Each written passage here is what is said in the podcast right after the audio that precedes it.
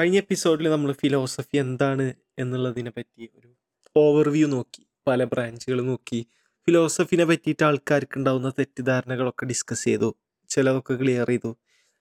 ഇനി നമുക്ക് ഫിലോസഫിയിലുള്ള ഓരോ ബ്രാഞ്ചുകളായിട്ട് ഡിസ്കസ് ചെയ്യണം. അപ്പം നിങ്ങൾ ഉദ്ദേശിക്കുന്നുണ്ടാവുക വളരെ ഇൻട്രസ്റ്റിംഗ് ആയിട്ടുള്ള ടോപ്പിക്കുകൾ ലൈക്ക് ദൈവമുണ്ടോ ഇല്ലേ? ഫ്രീ വിൽ ഉണ്ടോ ഇല്ലേ? മെറ്റാഫിസിക്സ് എപ്പിസ്റ്റമോളജി ഇതിലേക്കൊക്കെ ഞാൻ നേരെ ചാടും എന്നായിരിക്കും നിങ്ങൾ കരുതുന്നുണ്ടാവുക. പക്ഷേ നമ്മളതൊക്കെ ഡിസ്കസ് ചെയ്യണേക്കാൾ മുമ്പ് നമുക്ക് കുറച്ച് ഫൗണ്ടേഷൻ ഉണ്ടായിരിക്കണം. ലോജിക്കിനെ പറ്റി കുറച്ച് ബാക്ക്ഗ്രൗണ്ട് അറിഞ്ഞിരിക്കണം. കഴിഞ്ഞ എപ്പിസോഡിൽ ഞാൻ ഓൾറെഡി പറഞ്ഞു ലോജിക്കിനെ പറ്റിയിട്ടുള്ള ഫിലോസഫേഴ്സിന്റെ ടൂൾസുകൾ എന്തൊക്കെയാണ് നമ്മൾ ഷോർട്സ് ചെയ്യും യൂട്യൂബിൽ അപ്പോൾ ഷോർട്സിൽ നമ്മൾ ഒരുപാട് കാര്യങ്ങൾ ഡിസ്കസ് ചെയ്യും. ഒരുപാട് കോൺസെപ്റ്റുകൾ അബ്സ്ട്രാക്റ്റ് ആയിട്ടുള്ള ഐഡിയാസൊക്കെ ഡിസ്കസ് ചെയ്യും. പക്ഷെ ഞാൻ ഈ സീരീസ് റെക്കോർഡ് ചെയ്യണ സമയത്ത് ഷോർട്സ് റെഡി ആയിട്ടില്ല.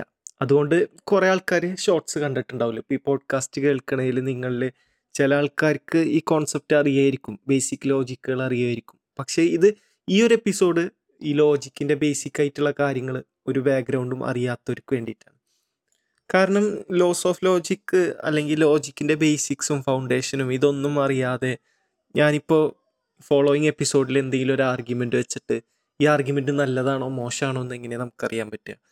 അല്ലെങ്കിൽ ഈ ആർഗ്യുമെന്റിൽ ഇന്ന പ്രശ്നമുണ്ട് ഇന്ന ഫാലസി ഉണ്ട് ഈ റീസണിങ് ശരിയല്ല എന്നൊക്കെ പറയുമ്പോൾ അത് മനസ്സിലാക്കണമെന്നുണ്ടെങ്കിൽ ലോജിക്കിന്റെ ഒരു ചെറിയ അടിസ്ഥാനം ഫണ്ടമെന്റലെങ്കിലും മനസ്സിലാക്കണം.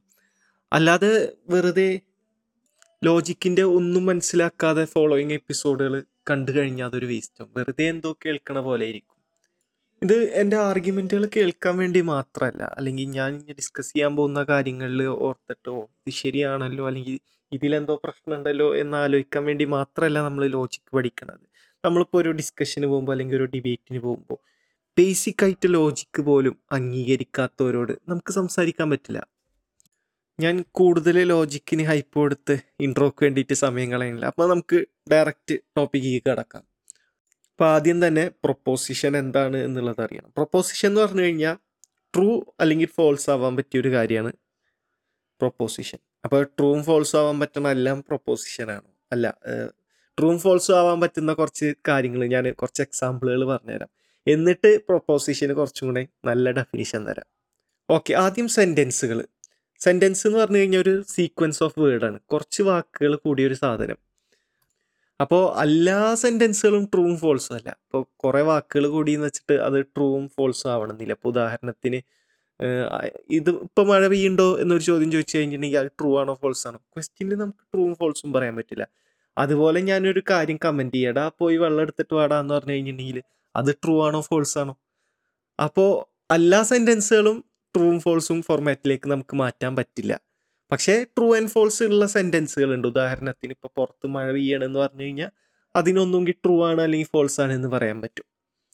ഇനി അടുത്തത് ബിലീഫ് ബിലീഫിനും ട്രൂവും ഫോൾസും ആകാൻ പറ്റും. ബിലീഫ് എന്ന് പറഞ്ഞ ഒരു തരത്തിലുള്ള മെന്റൽ സ്റ്റേറ്റ് ആണ്. ഞാൻ ഇപ്പോൾ ഒരു കാര്യം അങ്ങനെയാണ് എന്ന് കരുതുമ്പോൾ ആ ഒരു മെന്റൽ സ്റ്റേറ്റിനാണ് നമ്മൾ ബിലീഫ് എന്ന് പറയുക അപ്പോൾ ബിലീഫ് പുറത്ത് എക്സ്പ്രസ് ചെയ്യണമെന്നില്ല. ഇപ്പോൾ ഉദാഹരണത്തിന് ഞാൻ അങ്ങനെ മനസ്സിൽ വിചാരിച്ചിരിക്കും "ഉം, പുറത്ത് മഴ പെയ്യുണ്ടാവും അങ്ങനെ മനസ്സിൽ വിചാരിച്ചിരുന്നാലും അതൊരു ബിലീഫാണ് അത് ട്രൂ ആവാം ഫോൾസ് ആയിരിക്കാം. അത് എക്സ്പ്രസ് ചെയ്യണം എന്നില്ല ഇനി ഈ സെന്റൻസും അതേപോലെ ബിലീഫും കൂടിയൊരു സംഭവമാണ് പ്രൊപ്പോസിഷൻസ് അപ്പോൾ സെന്റൻസിന്റെ കേസിൽ ഞാൻ പറഞ്ഞില്ലേ ചില സെന്റൻസുകൾക്ക് ട്രൂവും ഫോൾസും ഇല്ലാന്ന്. അപ്പോൾ ട്രൂവും ഫോൾസും മാത്രമുള്ള സെന്റൻസുകളാണ് പ്രൊപ്പോസിഷൻ എന്ന് പറയാൻ പറ്റും അത് അങ്ങനെയല്ല പ്രൊപ്പോസിഷനെ പറ്റി മനസ്സിലാക്കേണ്ടത്. പ്രൊപ്പോസിഷൻ നമ്മൾ ബിലീവ് ചെയ്യുന്ന ഒരു സാധനമാണ്. ഓക്കെ അതൊരു സെന്റൻസും ആണ് ട്രൂവും ഫോൾസും എന്നുള്ള ഫോർമാറ്റിൽ പെടുത്താനും പറ്റും. പക്ഷേ ഒരു ഒരു ഫണ്ടമെന്റൽ ഡിഫറൻസും കൂടെ ഉണ്ട്. സെന്റൻസ് ഒരു തരത്തിലുള്ള എക്സ്പ്രഷൻ ആയിരിക്കാം. പ്രൊപ്പോസിഷൻ എന്ന് പറഞ്ഞ ആ ഒരു സാധനമാണ്. ഇപ്പോൾ മഴ പെയ്യുന്നുണ്ട് എന്നുള്ളത് രണ്ട് തരത്തിൽ രണ്ട് സെന്റൻസിൽ പറയാം. ഇറ്റ്സ് റെയിനിങ് എന്ന് പറഞ്ഞ ഒരു സെന്റൻസ് ആണ് മഴ പെയ്യുന്നുണ്ട് എന്നുള്ളത് വേറൊരു സെന്റൻസ് ആണ് ഹിന്ദിയിൽ ഇതിനെന്താ പറയുക എനിക്കറിയില്ല. പോട്ടെ.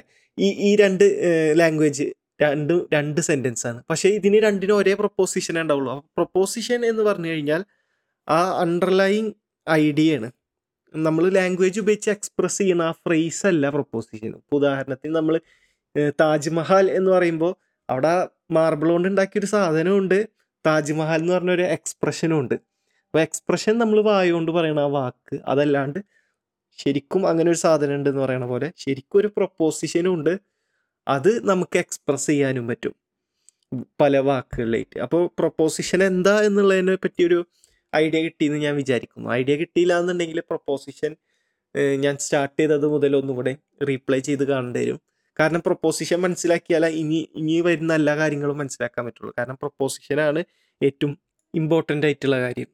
ഇനി ഈ പ്രൊപ്പോസിഷനും പലതരത്തിലുള്ള കോമ്പോണൻസ് ഉണ്ട്. ഇപ്പോൾ ഉദാഹരണത്തിന് ഒരു പ്രൊപ്പോസിഷൻ പറയുകയാണ് ഇപ്പോൾ എനിക്ക് നല്ല പൊക്കുണ്ട്. റാസി സ്റ്റോൾ എന്നുള്ളൊരു പ്രൊപ്പോസിഷൻ മനസ്സിൽ വിചാരിക്കുക അപ്പോൾ അതിന് രണ്ട് കമ്പോണന്റാണ് ഒരു സബ്ജക്റ്റ് ഉണ്ട് ഒരു പ്രഡിക്കേറ്റ് ഉണ്ട്. ഞാൻ ഇപ്പോൾ നിങ്ങളെ ഇംഗ്ലീഷ് ഗ്രാമർ പഠിപ്പിക്കുകയല്ല പ്രൊപ്പോസിഷനിലും ഏകദേശം ഇംഗ്ലീഷ് ഗ്രാമർ പോലെ തന്നെ സബ്ജക്റ്റ് പ്രെഡിക്കേറ്റ് എന്നുള്ള കോൺസെപ്റ്റ് ഒക്കെ ഉണ്ട്. അപ്പോൾ റാസി എന്നുള്ളത് ഒരു സബ്ജക്റ്റാണ് ഈ സ്റ്റോൾ ടോൾ എന്നുള്ളത് ഒരു ആണ്. ഇനി ഈ രണ്ട് കമ്പോണന്റുകൾ നമ്മൾ ഒറ്റയ്ക്ക് എടുത്തു നോക്ക്. റാസി ട്രൂ ആണോ ഫോൾസ് ആണോ? റാസി എന്നുള്ളതിന് ട്രൂ ഇല്ല ഫോൾസും ഇല്ല. കാരണം അതൊരു പ്രൊപ്പോസിഷൻ അല്ല. അതുപോലെ തന്നെ എന്നുള്ളത് ട്രൂ ട്രൂ ട്രൂ അല്ല ഫോൾസും അല്ല. അതും ഒരു പ്രൊപ്പോസിഷൻ അല്ല ഇത് രണ്ടും കൂടി ചേരുമ്പോഴാണ് അതൊരു പ്രൊപ്പോസിഷൻ ആവുന്നത് റാസി സ്റ്റോൾ എന്ന് പറയുമ്പോൾ അത് ഐതർ ട്രൂ ആയിരിക്കും അല്ലെങ്കിൽ ഫോൾസ് ആയിരിക്കും.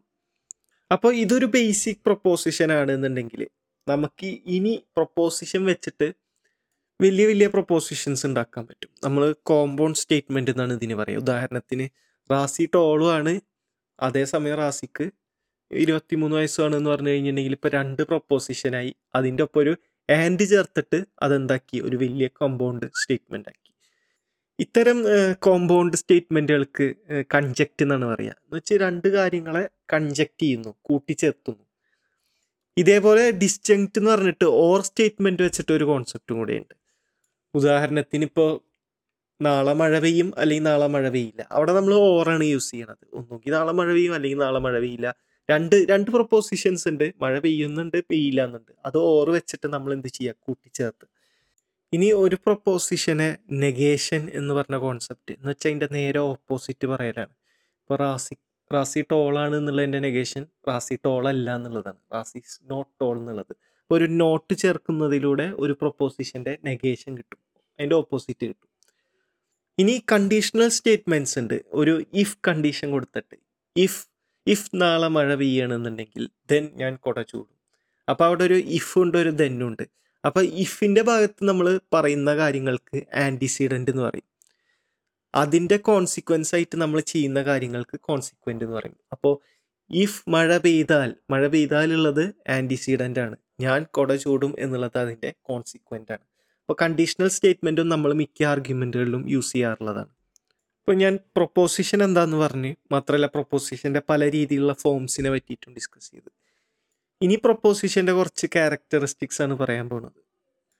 അപ്പോൾ ഫസ്റ്റത്തെ പ്രോപ്പർട്ടി അല്ലെങ്കിൽ ഫസ്റ്റത്തെ ക്യാരക്ടറിസ്റ്റിക്സ് അതിന് ട്രൂ അല്ലെങ്കിൽ ഫോൾസ് ആവാന്നുള്ളത്.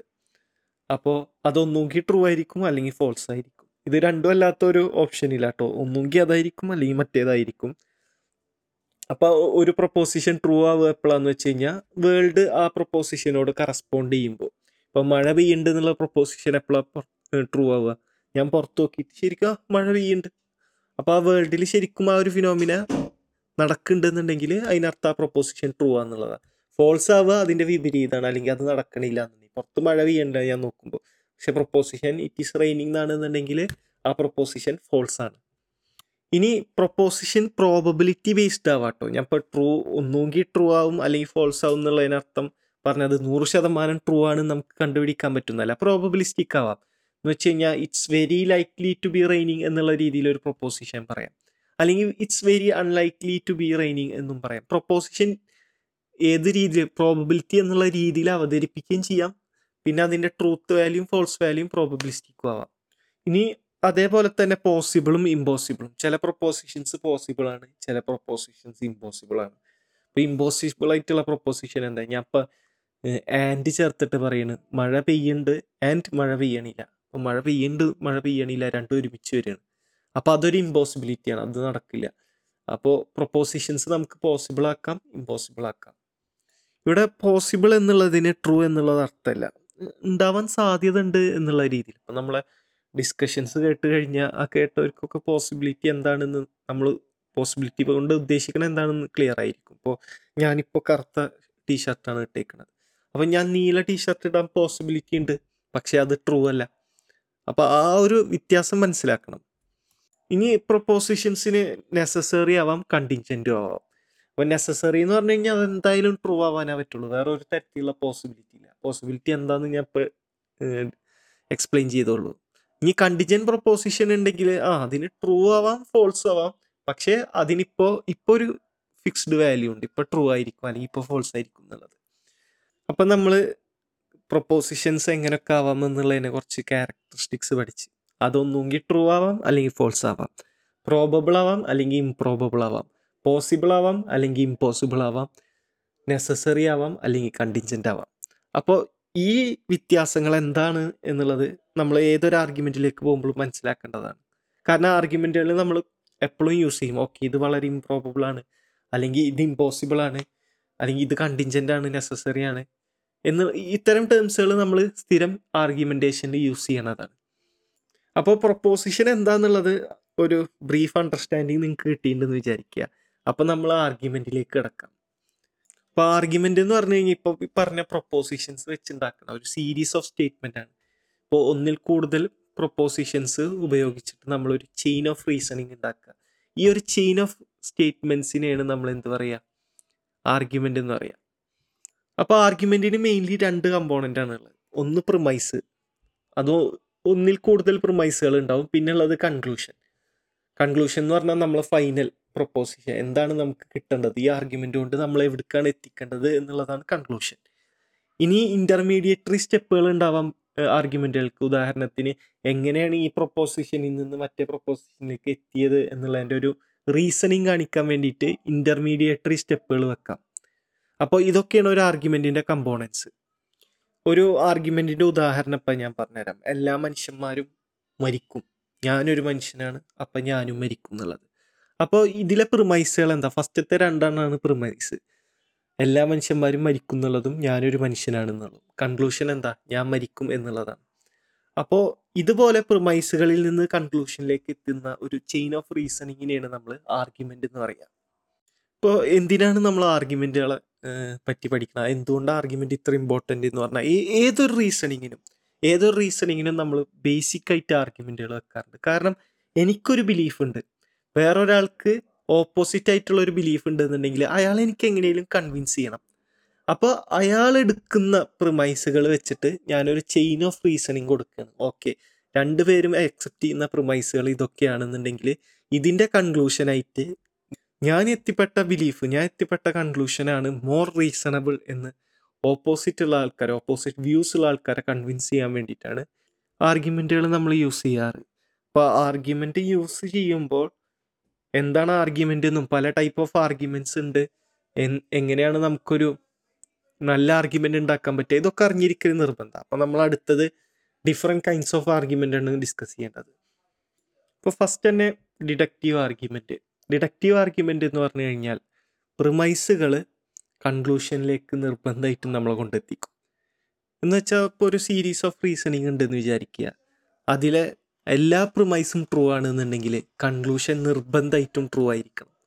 ഇപ്പോൾ ഈ ഈ ഒരു ഉദാഹരണം വിചാരിക്കും. ഇപ്പോൾ എല്ലാ പക്ഷികളും പറക്കും. പരുന്തൊരു പക്ഷിയാണ്. അപ്പോൾ പരുന്തും പറക്കും. ഓക്കെ ഇതൊരു ആർഗ്യുമെന്റ് ആണ്. ഇതൊരു ഡിഡക്റ്റീവ് ആർഗ്യുമെന്റ് ആണ്. ഇതൊരു ട്രൂ ആയ ആർഗ്യുമെന്റ് ആണെന്നല്ല ഞാൻ പറയുന്നത് കാരണം എല്ലാ പക്ഷികളും പറക്കും എന്നുള്ളത് തെറ്റാണ്. എങ്കിലും ഇത് ഇതിന്റെ ഫസ്റ്റത്തെ രണ്ട് പ്രിമൈസുകൾ ശരിയാണെങ്കിൽ ശരിയാണെങ്കിൽ മാത്രം കൺക്ലൂഷൻ എന്തായിരിക്കും? നിർബന്ധമായിട്ടും ശരിയാവണം. ഇത്തരം ആർഗ്യുമെന്റുകൾക്കാണ് നമ്മൾ ഡിഡക്റ്റീവ് എന്ന് പറയുക. ഇനി നോൺ ഡിഡക്റ്റീവ് ആയിട്ടുള്ള ആർഗ്യുമെന്റുകളുണ്ട് ഉദാഹരണത്തിന് ഇൻഡക്റ്റീവ് ആർഗ്യുമെന്റ് അപ്പോൾ ഇൻഡക്റ്റീവ് ആർഗ്യുമെന്റ് നമുക്ക് ഗ്യാരണ്ടി ഒന്നും തരുന്നില്ല. ഇത് പ്രൊമൈസുകൾ ട്രൂ ആവണമെങ്കിൽ കൺക്ലൂഷൻ എന്തായാലും നിർബന്ധമായിട്ടും ട്രൂ ആവും എന്നുള്ള ഗ്യാരണ്ടി ഒന്നും തരുന്നില്ല. പക്ഷേ നമുക്കൊരു എന്താ റീസണബിൾ ആയിട്ടുള്ള ഗ്രൗണ്ട് തരുന്നുണ്ട്. ഉദാഹരണത്തിന് ഞാൻ ഇതുവരെ കണ്ട എല്ലാ കാക്കകളും കറുത്തട്ടാണ് അത് കാരണം ഇനി കാണുന്ന കാക്കകളും കറുത്തട്ടായിരിക്കും എന്നുള്ളൊരു ഇൻഡക്റ്റീവ് റീസണിങ്. അത് നമുക്ക് നല്ലൊരു ജസ്റ്റിഫിക്കേഷൻ ആയിട്ട് ഉപയോഗിക്കാം. പക്ഷേ അതൊരിക്കലും നൂറ് ശതമാനം നമ്മളെ കൺക്ലൂഷനിലേക്ക് എത്തിക്കില്ല. ഇപ്പോൾ അല്ലാ സ്വയാനും വൈറ്റ് ആണ് എന്നുള്ളൊരു കൺക്ലൂഷൻ ഇതുവരെ നമ്മൾ കണ്ട അല്ലാ സ്വയാനും വൈറ്റ് ആണ് എന്നുള്ളൊരു പ്രൊമൈസിൽ നിന്ന് എത്തിക്കഴിഞ്ഞാൽ നാളെ നമ്മളൊരു കറുത്ത സ്വയനെ കണ്ടു കഴിഞ്ഞാൽ ആ ഒരു റീസണിങ് തെറ്റി. ഇതിന് ബ്ലാക്ക് സ്വയാൻ ഇവൻസ് എന്നാണ് പറയുക അപ്പോൾ ഈ ഒരു ഇൻഡക്റ്റീവ് റീസണിങ്ങിന്റെ മെയിൻ പ്രോബ്ലം ഇതാണ്. ബട്ട് സ്റ്റിൽ ഇൻഡക്റ്റീവ് ആയിട്ടുള്ള ആർഗ്യുമെൻസുകൾ നമുക്ക് യൂസ് ചെയ്യാം. അത് അത്യാവശ്യം ജസ്റ്റിഫയബിൾ ആണ് നമ്മളെ കൺക്ലൂഷൻ നമ്മളെ ബിലീഫ് ഫോം ചെയ്യാൻ അത്യാവശ്യം ജസ്റ്റിഫയബിൾ ആണ്. ഇനി നോൺ ഡിഡക്റ്റീവായ വേറെയും പല ആർഗ്യുമെന്റ്സ് ഉണ്ട്. ഉദാഹരണത്തിന് അബ്ഡക്റ്റീവ് അല്ലെങ്കിൽ ഇൻഫറൻസ് ടു ബെസ്റ്റ് എക്സ്പ്ലനേഷൻ എന്നൊക്കെ പറയും. ഇത് നമ്മൾ സ്ഥിരം ഉപയോഗിക്കാറുള്ള ഒരു ടൂളാണ് നമ്മളറിയാതെ തന്നെ ഉപയോഗിക്കാറുള്ള ഒരു ടൂളാണ് എന്ത് എന്തൊരു തരത്തിലുള്ള ബിലീഫ്സ് ഫോം ചെയ്യാനും. ഉദാഹരണത്തിന് നമ്മൾ വീട്ടിൽ വീട്ടിൽ കണ്ട് കയറി വരികയാണ്. പെട്ടെന്ന് നമ്മൾ വീടിന്റെ ഉമ്മർത്ത് കുറേ ചെരുപ്പുകൾ കാണുന്നു. അപ്പം നമ്മളൊരു റാഷണലായ ബിലീഫ് ഫോം ചെയ്യാണ്. ഓക്കെ വീട്ടിലാരോ വന്നിട്ടുണ്ട് കാരണം വീട്ടിൽ പുതിയതാരോ വന്നിട്ടുണ്ട് എന്നുള്ള ആ ഒരു കൺക്ലൂഷനാണ് ഏറ്റവും കൂടുതൽ എക്സ്പ്ലെയിൻ ചെയ്യുന്നത് ഇൻഫറൻസ് ചെയ്യുന്നത് എന്ത്? ഈ ഈ കണ്ട ഒരു ഫിനോമിന് ഈ കണ്ട കാര്യത്തെ. ഇനി നോൺ ഡിഡക്റ്റീവായ മറ്റു തരത്തിലുള്ള റീസണിങ്ങുകളുണ്ട് ഒന്ന് ആർഗ്യുമെന്റ് ബൈ അനാലജി നമ്മളൊരു അനാലജി വെക്കണം. ഒന്നൊന്നിനോട് ഉപമിച്ചിട്ട് പറയാ ഈ കാര്യത്തിൽ നമ്മൾ ഇങ്ങനെയാണ് ചെയ്തത്. അപ്പോൾ ആ കാര്യം ഇതിനോട് അനാലജി ഉള്ളത് കൊണ്ട് അതും അതുപോലെ. ഇപ്പോൾ കോടതി കേസുകളിൽ മിക്കതും ലോയേഴ്സ് പറയും ഈ കേസ് മറ്റേ കേസിനോട് അനാലഗസ് ആണ്. അത് കാരണം അതിൽ ദേവി സെയിം വിധി തന്നെയാണ് ഇപ്പോഴും വിധിക്കേണ്ടത് എന്നുള്ള രീതിയിൽ ഇപ്പോൾ എത്തിക്സിലൊക്കെ ഒരുപാട് യൂസ് ചെയ്യാറുണ്ട്. ഇപ്പോൾ ചാരിറ്റി ഒബ്ലിഗേഷൻ ആണോ അല്ലേ എന്നുള്ള ക്വസ്റ്റ്യന് ഒരു അനാലജി അവർ പറയാറ് ഓക്കെ ഞാൻ അങ്ങനെ നടന്നു പോണ സമയത്ത് ഒരു കുട്ടി ഒരു കുട്ടി എന്താ വെള്ളത്തിൽ മുങ്ങിച്ചാവാൻ പോണു. അപ്പോൾ എനിക്ക് നീന്താനൊക്കെ അറിയാം. ആ കുട്ടീനെ എനിക്ക് രക്ഷിക്കാൻ പോകും. പക്ഷെ രക്ഷിക്കാൻ പോകുന്നതിലൂടെ എന്റെ ഡ്രസ്സ് നാശാവും ചെളിയാവും. എന്നാൽ നമ്മൾ രക്ഷിക്കാൻ ഒബ്ലിഗേഷൻ ആണോ അല്ലേ എന്ന് ചോദിച്ചാൽ നമ്മൾ അതേ ഒബ്ലിഗേഷൻ ആണ് എന്ന് പറയും. അപ്പോൾ അതേപോലെ അനാലജി അല്ലേ ചാരിറ്റി കൊടുക്കുന്നത് അതുകൊണ്ട് ചാരിറ്റി ഒബ്ലിഗേഷൻ അല്ലേ? അപ്പോൾ ഇത്തരം രീതിയിലുള്ള അനാലജി ഡ്രോ ചെയ്തിട്ട് ഇപ്പം എത്തിക്സിൽ ഞാൻ ഒരു ഉദാഹരണം പറഞ്ഞതാ. വേറെയും പല സ്ഥലത്ത് അനാലജി ഡ്രോ ചെയ്യാറുണ്ട്. ഇനിയുള്ള ഒരു ആർഗ്യുമെന്റ് മെത്തേഡ് എന്ന് പറഞ്ഞാൽ റിഡക്റ്റീവ് ആൻഡ് അബ്സേർഡ് എന്നുള്ളതാണ് അപ്പൊ ഈ ഒരു വാക്കിൽ നിന്നാണ് നമ്മൾ നമ്മളെ യൂട്യൂബ് ചാനലും അല്ലെങ്കിൽ നമ്മളെ ടീമിന് പേരിട്ടത് റിഡക്ഷിയോ എന്നുള്ള പേരിട്ടത്. അപ്പൊ എന്താണ് റിഡക്ഷിയോ അബ്സേർഡ് എന്ന് പറഞ്ഞു കഴിഞ്ഞാൽ ഇപ്പൊ ഈ ഒരു ആർഗ്യുമെന്റ് മെത്തേഡിൽ നമ്മൾ ചെയ്യണത് എന്താണെന്ന് വെച്ച് കഴിഞ്ഞാൽ ഒപ്പോണന്റ് വിശ്വസിക്കുന്ന പ്രൊമൈസുകളൊക്കെ നമ്മളുണ്ട് ആദ്യം തന്നെ നമ്മൾ അങ്ങനെ അസ്യൂം ചെയ്യാം. എന്നിട്ട് എന്ത് എന്നുള്ള രീതിയിൽ നമ്മളൊരു കോൺസിക്വൻസിലേക്ക് എത്തുക. അവർ പോലും അക്സെപ്റ്റ് ചെയ്യാത്ത ഒരു കോൺസിക്വൻസിലെത്തും അവർക്ക് പോലും അബ്സേർഡായി തോന്നുന്ന ഒരു കോൺസിക്വൻസിലെത്തും അങ്ങനെ എത്തിയിട്ട് അവരോട് തിരിച്ചു ചോദിച്ചു കഴിഞ്ഞാൽ നിങ്ങൾ അവരോട് തിരിച്ചു ചോദിക്കും ഓക്കെ നിങ്ങളെ പ്രൊമൈസ് ആക്സെപ്റ്റ് ചെയ്ത് കഴിഞ്ഞാൽ ഇങ്ങനെ ഇങ്ങനെയുള്ള പ്രശ്നങ്ങൾ ഉണ്ട് എന്ന് പറഞ്ഞ് നമ്മൾ തിരിച്ചു കാണിച്ചു കൊടുക്കുക അത് തന്നെയാണ് നമ്മൾ യൂട്യൂബിലൂടെയും അതുപോലെ നമ്മൾ ടീം ക്ലബ് ഹൗസിലൊക്കെ ചെയ്യുന്നത് അത് തന്നെയാണ്. ഒപ്പോണൻസ് വിശ്വസിക്കുന്ന ബിലീഫ്സുകൾ എടുക്കുന്നു അതിന്റെ ഇംപ്ലിക്കേഷൻസ് കാണിച്ചു കൊടുക്കുന്നു. അബ്സേർഡ് ആണെന്ന് കാണിച്ചു കൊടുക്കുന്നു. ഇനി ഇത് ഡിഡക്റ്റീവ് ഫോം ആയിട്ടുള്ള ആർഗ്യുമെന്റും ഉണ്ട്. എന്ന് വെച്ച് കഴിഞ്ഞാൽ റിഡക്റ്റീവ് ഇമ്പോസിബിൾ എന്ന് പറഞ്ഞിട്ട്. എന്ന് വെച്ചാൽ ആ ഒരു പ്രൊപ്പോസിഷൻ നമ്മൾ ആക്സെപ്റ്റ് ചെയ്ത് കഴിഞ്ഞാൽ അതിന്റെ നേരെ നെഗേഷൻ അതിന്റെ നേരെ ഓപ്പോസിറ്റും നമുക്ക് റീസണിങ്ങിൽ കിട്ടും. അപ്പോൾ അത് ഇമ്പോസിബിൾ ആണ്. ഒരു പ്രൊപ്പോസിഷനും അതിന്റെ നേരെ നെഗേഷൻ പ്രൊപ്പോസിഷനും വരിക എന്നുള്ളത് ഇമ്പോസിബിൾ ആണ്. രണ്ടും ട്രൂ ആവില്ലല്ലോ ഇപ്പോൾ പ്രതീക്ഷ അന്ന് അൺമാസ്കിങ് എത്തീസത്തിൽ പോയിട്ട് കാണിച്ചു കൊടുക്കാൻ ശ്രമിച്ചത്. അല്ലെങ്കിൽ ഒരു മോഡൽ കൊളാപ്സ് എന്നുള്ള കോൺസെപ്റ്റ് കാണിച്ചു കൊടുക്കാൻ ശ്രമിച്ചത്. ഈ ഒരു റിഡക്റ്റീവഡ് അബ്സേഡ് അബ്സേഡ് അല്ല റിഡക്റ്റീവഡ് ഇമ്പോസിബിൾ ആണ്. എന്ന് വെച്ച് കഴിഞ്ഞാൽ ഓക്കെ ഞങ്ങളെ അക്സെപ്റ്റ് ചെയ്യാണ് ഗോഡ് നെസസറി ആണ്. ഓക്കെ ഗോഡിന്റെ വില്ലോ അതും നെസസറി ആണോ? ഓക്കെ അതിന്റെ വില്ല് നെസസറി ആണെന്നുണ്ടെങ്കിൽ ഇവിടെ കണ്ടിൻജന്റ് ആയ സാധനങ്ങൾ ഉണ്ടാവാൻ പാടില്ല. അല്ല നെസസറി ആയിരിക്കണം. പക്ഷേ കണ്ടിൻജന്റ് ആയ സാധനം എക്സിസ്റ്റ് ചെയ്യുന്നുണ്ടെന്ന് പറഞ്ഞിട്ടാണ് നിങ്ങൾ ആർഗ്യുമെന്റ് തുടങ്ങിയത്. പക്ഷേ ഇപ്പൊ കണ്ടിൻജന്റ് ആയ സാധനങ്ങളില്ല നെസസറി മാത്രമേ ഉള്ളൂ എന്ന് പറയുന്നത് നേരെ നെഗേഷൻ ആയിട്ടുള്ള ഒരു പ്രൊപ്പോസിഷൻ കിട്ടുകയാണ് അപ്പോൾ അവിടെ ഒരു തരത്തിലുള്ള ഇമ്പോസിബിലിറ്റിയാണ് വരുന്നത്. അതുകൊണ്ട് നമ്മൾ എന്ത് ചെയ്യുന്നു? നിങ്ങളെ ആ പ്രൊമൈസുകളിൽ എടുത്ത പ്രൊമൈസുകളിൽ തെറ്റുണ്ട്. ഈവൻ നെസസറി ആണെന്ന് പറഞ്ഞ പ്രൊമൈസിൽ ചിലപ്പോൾ തെറ്റുണ്ടാവും. ഗോഡിന്റെ വില്ല് നെസസറി ആണെന്ന് പറഞ്ഞ പ്രൊമൈസിൽ തെറ്റുണ്ടാവും. ഇനി എല്ലാ തരത്തിലുള്ള ഡിഡക്റ്റീവ് ആർഗ്യുമെന്റുകളും നമ്മൾ അക്സെപ്റ്റ് ചെയ്യണം. അല്ലെങ്കിൽ എല്ലാ തരത്തിലുള്ള ഇപ്പം ഞാൻ പലതരത്തിലുള്ള ആർഗ്യുമെന്റുകൾ പറഞ്ഞല്ലോ ഈ ആർഗ്യുമെന്റ് ഒരാൾ മുന്നോട്ട് വെച്ച് കഴിഞ്ഞാൽ അപ്പാടെ നമ്മൾ വിഴുങ്ങണമെന്നല്ല. ആർഗ്യുമെന്റിന് പല ക്യാരക്ടർ ഉണ്ട്. ആ ക്യാരക്ടറൊക്കെ സാറ്റിസ്ഫൈ ചെയ്യാം. ഉദാഹരണത്തിന് ഒരു ആർഗ്യുമെന്റിന് വാലിഡ് ആവാം അല്ലെങ്കിൽ ഇൻവാലിഡ് ആവാം. അപ്പം എന്താണ് വാലിഡിറ്റി വാലിഡ് എന്ന് പറഞ്ഞു കഴിഞ്ഞിട്ടുണ്ടെങ്കിൽ ഡിഡക്റ്റീവ് ആർഗ്യുമെന്റാ എന്ന് പറഞ്ഞ് മുന്നോട്ട് വെക്കുന്ന ഒരു ആർഗ്യുമെന്റിൽ പ്രൊമൈസുകൾ ട്രൂ ആണെന്നുണ്ടെങ്കിൽ കൺക്ലൂഷൻ നിർബന്ധമായിട്ടും ട്രൂ ആവണം എന്ന് നമ്മൾ ഡിഡക്റ്റീവിന്റെ ഡെഫിനേഷൻ പറഞ്ഞു. അങ്ങനെ വരാത്ത അവസ്ഥകൾ ഉണ്ടാവും. അപ്പോൾ അതൊരു ഇൻവാലിഡ് ആയിട്ടുള്ള ആർഗ്യുമെന്റ് ആണ്. അപ്പോൾ ഇൻവാലിഡ് ആണെങ്കിൽ അത് ഡിഡക്റ്റീവ് എന്ന ഒരു കാറ്റഗറിയിൽ പെടുത്താൻ പറ്റില്ല. ഇപ്പോൾ ഉദാഹരണത്തിന് മനുഷ്യനൊരു മേമലാണ്. മനുഷ്യന് നല്ല ബുദ്ധിയുണ്ട്. അതുകൊണ്ട് എല്ലാ മേമലിനും ബുദ്ധിയുണ്ട്. ആ ഒരു കൺക്ലൂഷൻ ഒരിക്കലും രണ്ട് പ്രൊമൈസുകളിൽ എത്തൂല. കാരണം ഇത് ഇൻവാലിഡ് ആയിട്ടുള്ള ഒരു ആർഗ്യുമെന്റ് ആണ്. ഇനി രണ്ടാമത്തെ ക്യാരക്ടർ നമ്മൾ നോക്കേണ്ടത് സൗണ്ടും അൺസൗണ്ടാണോ എന്നുള്ളതാണ്. അപ്പോൾ ഞാൻ ഡിഡക്റ്റീവ് ആർഗ്യുമെന്റ് പറയുന്ന സമയത്ത് ഒരു ഉദാഹരണം പറഞ്ഞു. ആ ഉദാഹരണത്തിന്റെ പ്രശ്നം എന്താണെന്ന് വെച്ച് കഴിഞ്ഞാൽ അതിന്റെ ഫസ്റ്റ് പ്രിമൈസ് ശരിയല്ല. കാരണം എല്ലാ പക്ഷികളും പറക്കോ. ഇല്ല പറക്കാത്ത പക്ഷികളുണ്ട്. അപ്പോൾ ഇതൊരു അൺസൗണ്ട് ആർഗ്യുമെന്റ് ആണ്. കാരണം പ്രിമൈസുകൾ ട്രൂ ആവണം. എന്ത്? ഒരു സൗണ്ട് ആയ ആർഗ്യുമെന്റ് ആവണമെങ്കിൽ. മാത്രമല്ല വാലിഡിറ്റിയും നോക്കണം കേട്ടോ ഒരു ആർഗ്യുമെന്റ് വാലിഡ് ആണെങ്കിൽ മാത്രമേ സൗണ്ട് ആവുള്ളൂ. അപ്പോൾ രണ്ട് ക്രൈറ്റീരിയൻ ഉണ്ട് ഒരു ആർഗ്യുമെന്റ് സൗണ്ട് ആവണമെങ്കിൽ. ഒന്ന് അത് വാലിഡ് ആയിരിക്കണം. രണ്ട് അതിന്റെ പ്രിമൈസുകളൊക്കെ ട്രൂ ആയിരിക്കണം എന്നുള്ളത്. ഇനി ഡിഡക്റ്റീവ് അല്ലാത്ത ആർഗ്യുമെന്റുകൾ ഉണ്ടല്ലോ അതിനും കുറച്ച് ക്യാരക്ടറുകളുണ്ട് ഉദാഹരണത്തിന് ഇപ്പോൾ ഇൻഡക്റ്റീവ് ആർഗ്യുമെന്റ് സ്ട്രോങ് ഉണ്ട് വീക്ക് ഉണ്ട്. ഇപ്പോൾ ഉദാഹരണത്തിന് ഞാൻ രണ്ട് കാക്കനെ മാത്രം രണ്ട് കാക്ക മാത്രം കറുത്തിട്ടാണ്. അതുകൊണ്ട് എല്ലാ കാക്കകളും കറുത്തിട്ടാന്ന് പറഞ്ഞാൽ അതൊരു വീക്ക് ഇൻഫറൻസ് ആണ്. എന്ന് വെച്ച് കഴിഞ്ഞാൽ വളരെ ചെറിയൊരു ഇത് ഉപയോഗിച്ചിട്ടാണ് നമ്മൾ വലിയൊരു ജനറലൈസേഷൻ വെച്ചത്. അത് അതിന് പകരം നമ്മൾ കുറച്ചും കൂടെ സാമ്പിൾ സൈസ് ഒന്ന് വലുതാക്കണമെന്ന് വിചാരിക്കുക. ഒരു പതിനായിരം കാക്കകളൊക്കെ ഞാൻ പരിശോധിച്ചിട്ടൊക്കെ കറുപ്പാണെന്നുണ്ടെങ്കിൽ അതൊരു സ്ട്രോങ് ഇൻഡക്റ്റീവ് റീസണിങ് ആയി. ഇനി കോജന്റ് അൺകോജന്റ് എന്ന് പറഞ്ഞിട്ട് ഒരു ടേമും കൂടെയും പഠിക്കണം. കാരണം എല്ലാ ഇൻഫറൻസുകളും ചിലപ്പോൾ കൺക്ലൂഷനെ പ്രോബബിൾ ആക്കണം എന്നില്ല ഉദാഹരണത്തിന് ഞാനൊരു ആയിരം കാക്കകൾ കറുത്തട്ട എന്നുള്ളൊരു പ്രിമൈസിൽ നിന്ന് അതുകൊണ്ട് എല്ലാ പൂച്ചകളും കറുത്തതാന്നൊരു കൺക്ലൂഷനിലേക്ക് എത്താൻ പറ്റില്ലല്ലോ. അത് എല്ലാ പൂച്ചകളും കറുത്തതാന്നുള്ളതിനെ പ്രോബബിൾ ആക്കണേ ഇല്ല ഫസ്റ്റത്തെ പ്രിമൈസ് അപ്പൊ ഇത്തരം ആർഗ്യുമെന്റ് ഇത്തരം റീസണിങ്ങുകൾ അൺകോജന്റ് ആണ്. ഇനി ഡിഡക്റ്റീവ് ആർഗ്യുമെന്റിന്റെ ഒരു ക്യാരക്ടറിസ്റ്റിക്സും കൂടെ നമുക്ക് മനസ്സിലാക്കണം. കാരണം സൗണ്ടായ എല്ലാ ആർഗ്യുമെന്റും നമ്മൾ ആക്സെപ്റ്റ് ചെയ്യണം. വേണ്ട. അതിനൊരു കൺവിൻസിങ്നെസ്സും കൂടെ വേണം. ഉദാഹരണത്തിന് ദൈവമുണ്ട് എന്നുള്ളൊരു പ്രൊമൈസ് അതുകൊണ്ട് ദൈവമുണ്ട്. അപ്പോൾ ഈ പ്രൊമൈസ് സർക്കുലർ ആണ്. എന്ന് വെച്ച് കഴിഞ്ഞാൽ കൺക്ലൂഷൻ എന്തിലുണ്ട്? പ്രൊമൈസിലുണ്ട് അപ്പോൾ ഇത്തരം ആർഗ്യുമെന്റ്സ് വാലിഡ് ആയിരിക്കാം. കാരണം ഐഡന്റിറ്റി ആണല്ലോ.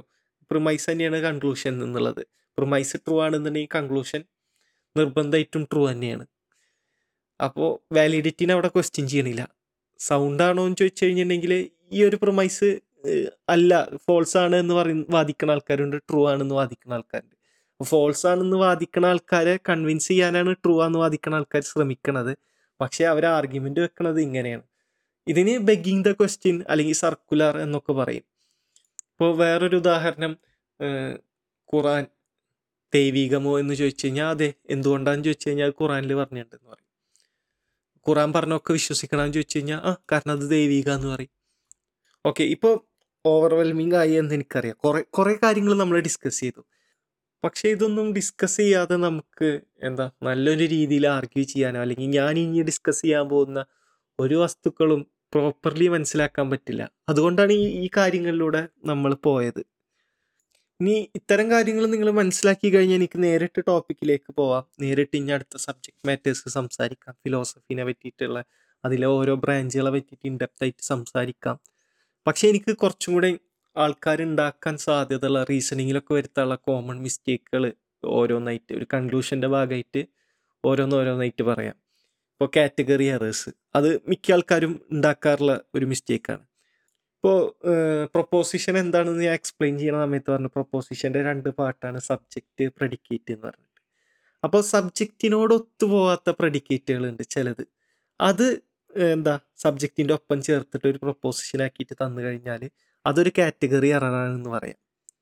ഇപ്പോൾ ഒരാൾ എന്നോട് ചോദിക്കുക നമ്പർ നാച്ചുറൽ ആണോ അതോ സൂപ്പർ നാച്ചുറൽ ആണോ? എന്ന് ഒരാൾ ചോദിച്ചാൽ അതൊരു തരത്തിലുള്ള കാറ്റഗറിക്കൽ എററാണ് അല്ലെങ്കിൽ കാറ്റഗറിക്കൽ മിസ്റ്റേക്കാണ് കാരണം നമ്പേഴ്സിനോ നമ്പേഴ്സ് എന്ന സബ്ജക്റ്റിനോട് ഒത്തുപോകുന്ന ഒരു പ്രെഡിക്കേറ്റ് അല്ല നാച്ചുറൽ അല്ലെങ്കിൽ സൂപ്പർ നാച്ചുറൽ എന്നുള്ളത്. അപ്പോൾ ഇത് മനസ്സിലാക്കണമെങ്കിൽ കുറച്ചും കൂടെ നല്ലൊരു എക്സാമ്പിൾ പറഞ്ഞുതരാം. ഞാൻ ഇപ്പോൾ തിരിച്ചു ചോദിക്കുക ഈ ക്വസ്റ്റ്യൻ പച്ച കളറാണോ ചുവന്ന കളറാണോ എന്ന് ചോദിച്ചു കഴിഞ്ഞാൽ എന്താ ഉത്തരം പറയും. എനിക്ക് വട്ടാണോ എന്ന് തിരിച്ചു ചോദിക്കും. കാരണം ക്വസ്റ്റ്യൻ എന്നുള്ളൊരു സബ്ജക്റ്റിനോട് ഒത്തുപോകുന്ന പ്രെഡിക്കേറ്റ് അല്ല കളേഴ്സ് അതായത് അപ്പൊ ആ ഒരു ചോദ്യം തന്നെ മണ്ടത്തരാണ്. അതുപോലെ ആളുകൾ കമ്മിറ്റ് ചെയ്യുന്ന ഓരോ മണ്ടത്തരങ്ങളാണ് ഈ കാറ്റഗറിക്കൽ എറർ ഇനി ഞാൻ കുറച്ച് എക്സാമ്പിളുകൾ തരാം. ഈ ആർഗ്യുമെന്റ് ഫോൾസ് ആണ് എന്ന് പറയുന്നത്. ആർഗ്യുമെന്റ് ട്രൂവും ഫോൾസും എന്നുള്ളൊരു കാറ്റഗറിയിൽ പെടുത്താൻ പറ്റില്ല. അപ്പോൾ അത് കാറ്റഗറിക്കൽ എററാണ് രണ്ട് നിന്റെ റാഷണാലിറ്റി ഞാൻ ഡിസ്പ്രൂവ് ചെയ്യാൻ ശ്രമിക്കുകയാണ്. റാഷണാലിറ്റി എന്ന് പറഞ്ഞ ഒരു മെന്റൽ സ്റ്റേറ്റ് ആണ്. അല്ലാണ്ട് അതൊരു പ്രൊപ്പോസിഷൻ അല്ല. അത് ഡിസ്പ്രൂവ് ചെയ്യാനും പ്രൂവ് ചെയ്യാനും. ഇനി ഫ്രീ വില്ലിന്റെ സമയത്ത് എന്താ ആൾക്കാർ കളിയാക്കി പറയാറുള്ളതാണ്. My actions was caused by determinism ആ ഒരു സ്റ്റേറ്റ്മെന്റും ഇതുപോലെ കാറ്റഗറിക്കൽ എറർ വരുത്തുന്നുണ്ട് ഒരു മണ്ടത്തരാണ്. കാരണം ഡിറ്റർമിനിസം എന്ന് പറയുന്നത് അതിനൊരു കോസ് ചെയ്യാൻ പറ്റിയ ഒരു സാധനമല്ല. ഡിറ്റർമിനിസം ഒരു പ്രൊപ്പോസിഷനാണ് ഒരു ബിലീഫ് ബിലീഫാണ് അപ്പോൾ ബിലീഫ്സിനും പ്രൊപ്പോസിഷനും ഒന്നും കോസ് ചെയ്യാൻ പറ്റില്ല. പക്ഷേ യൂഷ്വലി ഇവരിങ്ങനെ പറയുമെങ്കിലും കാറ്റഗറിക്കൽ എറർ ഇവർ ഉദ്ദേശിച്ചത് വേറെ പല കാര്യങ്ങളാണ്. ഇപ്പോൾ ഉദാഹരണത്തിന് ഞാൻ ഫസ്റ്റ് പറഞ്ഞില്ല ആർഗ്യുമെന്റ് ഈസ് ഫോൾസ് എന്ന് അവർ പറയുന്നത് തെറ്റാണെങ്കിൽ പോലും അവരവിടെ ഉദ്ദേശിച്ചത് ഓക്കെ ആർഗ്യുമെന്റ് ലീഡ് ചെയ്യുന്ന കൺക്ലൂഷൻ ആ കൺക്ലൂഷൻ ഫോൾസ് ആണ് എന്നുള്ളതായിരിക്കും. അല്ലെങ്കിൽ ആ കൺക്ലൂഷനിലേക്ക് എത്തിക്കണില്ല എന്നായിരിക്കും. അപ്പോൾ പരമാവധി നമ്മൾ ആർഗ്യുമെന്റ് ചെയ്യുമ്പോൾ അല്ലെങ്കിൽ ആരെങ്കിലും സംസാരിക്കുമ്പോൾ കാര്യങ്ങൾ എക്സ്പ്ലിസിറ്റ് ആയിട്ട് പറയാൻ നോക്കുക. ഇത്തരം കാറ്റഗറിക്കൽ എററുകൾ വരുത്താതെ മിസ്റ്റേക്കുകൾ വരുത്താതെ നമുക്ക് പറയാനുള്ള കാര്യങ്ങൾ വ്യക്തതയോട് കൂടിയിട്ട് പറയണം.